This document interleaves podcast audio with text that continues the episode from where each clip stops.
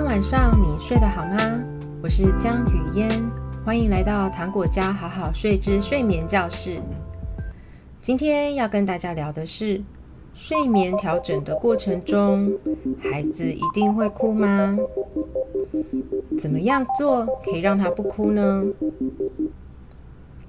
雨嫣自己啊，第一次接触到婴幼儿睡眠顾问的时候，这一题也是我最想问的。可以怎么样让孩子不哭，又越睡越好呢？所以啊，即使有些家长已经逛过糖果家好好睡的官网，也看过常见问题上语言针对这个问题写的想法，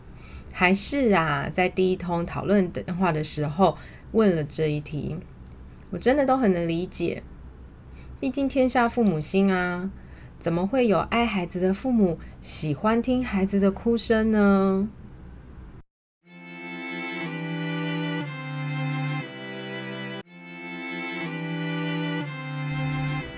不过啊，很可惜，协助孩子做睡眠调整的时候，想不遇到孩子的哭声，真的是一件很不容易发生的事哦。因为啊，这个家庭睡眠方式的改变，不是由孩子主动愿意参加的。孩子并没有觉得由爸爸妈妈协助入睡，不论是奶睡、抱睡或是陪睡，这有什么不好的？事实上啊，经过不论多久时间，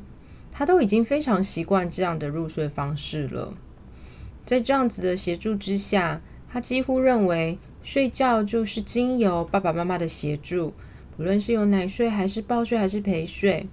就是这个固定的家庭使用睡眠方式发生了，他才能入睡。孩子还没有机会理解到睡觉其实还有其他可能，因为啊，孩子至今只会经由协助渐渐入睡。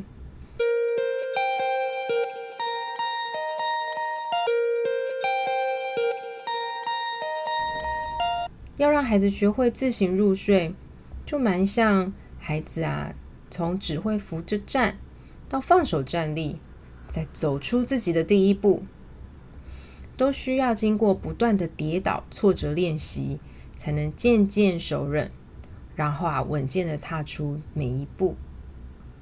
睡眠也是同样的道理，孩子从本来不会自行入睡，渐渐的练习到能够自行入睡，中间啊，也是需要经历一段挫折辛苦，才会越来越好啊。想要跨出自己的第一步，想要啊靠自己，不需要借由外人的协助走向啊这个繁复有趣的世界，是孩子自己愿意想要做的事情。所以即使很辛苦，练习中有很多挫折，就算会痛，都挡不住啊孩子想要不断挑战以及练习的心情。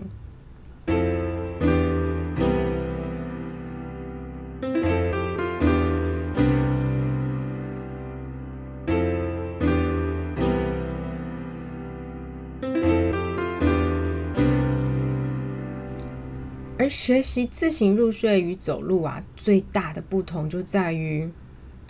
宝宝不一定有动机要学习自行入睡啊。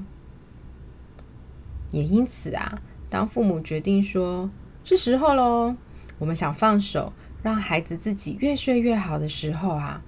宝宝不一定会举双手赞成，反而啊，常常会严正的反对这个改变。而这个严正反对的举动，就是借由哭泣来表示的。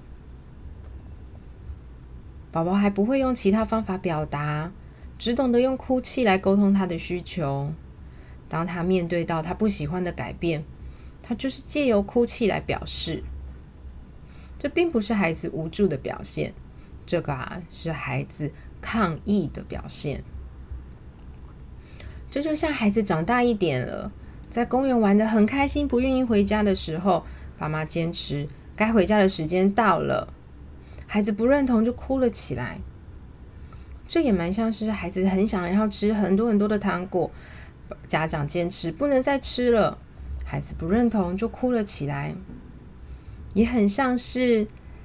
我们送孩子去上学，孩子不想上课就哭了起来。这些哭泣都是一样的，不论是想要改变跟孩子已经培养出来的睡眠习惯，不论是奶睡、抱睡、摇睡、吃奶嘴睡、爸妈陪睡等等等等，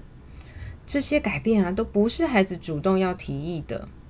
孩子都可能不喜欢你的改变，就用哭泣的方式告诉你他并不喜欢啊。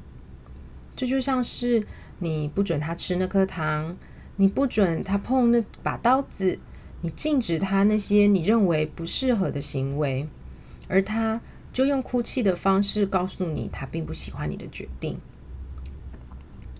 这些哭泣啊，是孩子一开始还不理解为什么我们要有这样的坚持，以及孩子正在练习受到挫折时表达自己的情绪。孩子在睡眠调整中的哭泣，只是在抱怨你怎么换了方式了。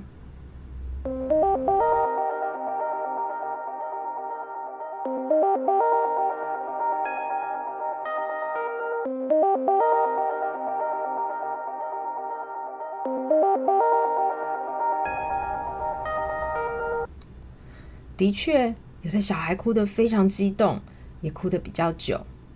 这当然跟孩子天生的个性有关系以外，也关乎于父母跟孩子之间习惯的互动模式。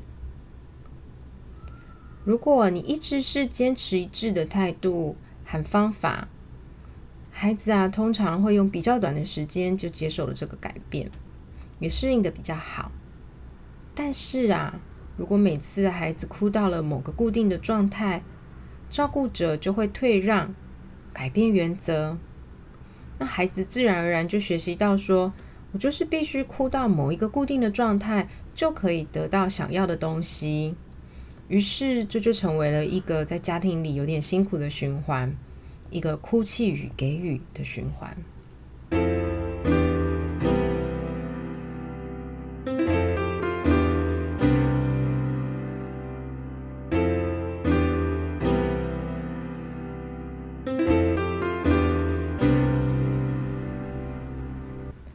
也因为如此，我希望家长先准备好自己的心情，打定主意啊，在睡眠调整的过程中，会遇到很多孩子的眼泪。有人说，我是不是故意要把情况讲得很恐怖，把家长吓坏呢？当然不是啊，我只是啊，不想要让父母有太过乐观的期待，以为因为有睡眠顾问的协助，这条路啊就会走得一帆风顺。睡眠顾问的协助是在于帮助你们提供更好的方式，帮助孩子越睡越好，以及在这个过程中看到有哪些需要即刻调整的问题，或是看到宝宝的进步，告诉父母你们家正在走向越睡越好的路上。依照孩子对于睡眠方式的改变所做出的行为，也给予一些适当的调整回应方式。有睡眠顾问的协助，让整个过程啊更加顺利，也更有信心。而这些都不包含如何让孩子不哭。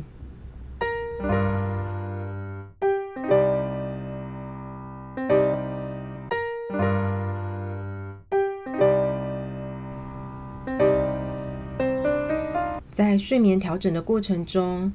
孩子会哭得很久，还是哭一下下，很多时候都取决于家长的方法和态度。如果你觉得孩子一哭你就无法坚持，其实啊，雨燕在这里并不太建议你开始做什么改变，因为你的犹豫不决对孩子来说是一件更困扰的事。他会因为你的摆荡而真的产生极大的困惑。孩子啊，对世界的理解和认知，一开始都来自于父母的诠释。父母出现紧张情绪的时候，孩子也会跟着开始紧张。原因是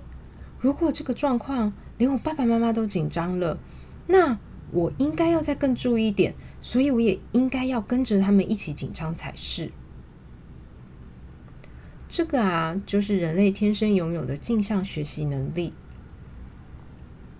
也因此，孩子对于父母情绪的感受和所受到的影响极为深远。当父母面对孩子睡眠时，出现放松、平静、正向的态度，孩子也能够对睡眠渐渐出现放松、平静、正向的态度。而这三个重要的态度是帮助入睡的重要要件。如果在睡眠调整的过程当中，家长一直觉得我的孩子好可怜，出现了对孩子无限同情的情绪，孩子也会感受到，原来睡觉是一件很可怜的事情，原来我自己睡是一件很可怜的事情。那孩子就不能感觉到对于睡眠出现放松、平静、正向的态度。我们对于孩子的表现应该出现的情绪是同理，而不是同情。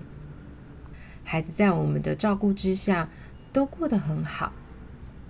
睡觉只是暂时的分离，并不需要恐惧、紧张或害怕。爸爸妈妈身体力行，稳住自己，让孩子知道睡觉就是一个自然、健康和安全的事。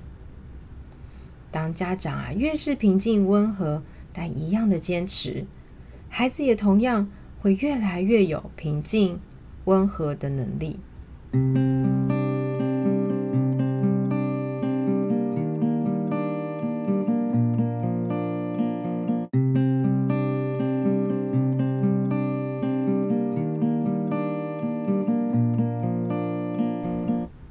孩子不会在睡眠调整中哭泣时伤害到他的心理，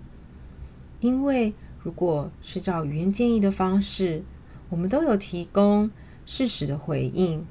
让你在孩子需要支持的时候提供他所需要的情绪支持。孩子不会在睡眠调整中的哭泣破坏他的依附关系，因为我们不只给予适时的回应，孩子也不会整天都在睡觉，他清醒的时候，家长都可以用肢体行动、声音、表情，让孩子知道爸爸妈妈对他的爱是这么的稳固不变。孩子更不会在睡眠调整中哭泣时感到绝望，因为要让一个人走到绝望，是要进行非常残忍的互动，像是科学家借由不断电击狗，让他学会无助与绝望。我们是正常的父母，不可能这样子对待自己的孩子的。如果这个睡眠调整是你需要的，那请你相信自己，你是个有权利想要好好睡一觉的爸爸和妈妈。你也希望孩子能够睡好，希望他睡好才能健康的成长。你是爱自己也爱孩子的家长，我们都希望自己能成为孩子前面更好的人，我们当然也希望自己在孩子的面前能够展现出我们是懂得如何珍惜跟尊重我们自己的。孩子未来也能学习到如何尊重跟珍惜自己。最后，无论你们的家庭是否需要宝宝睡眠顾问的协助，都祝福你们今晚宝宝好困，一觉困好。如果你喜欢今天的节目，请在 Apple Podcast 给语言五颗星，也欢迎留言和语言聊天哦。不要忘记追踪糖果家好好睡的 Facebook、I G 和 Podcast 哦。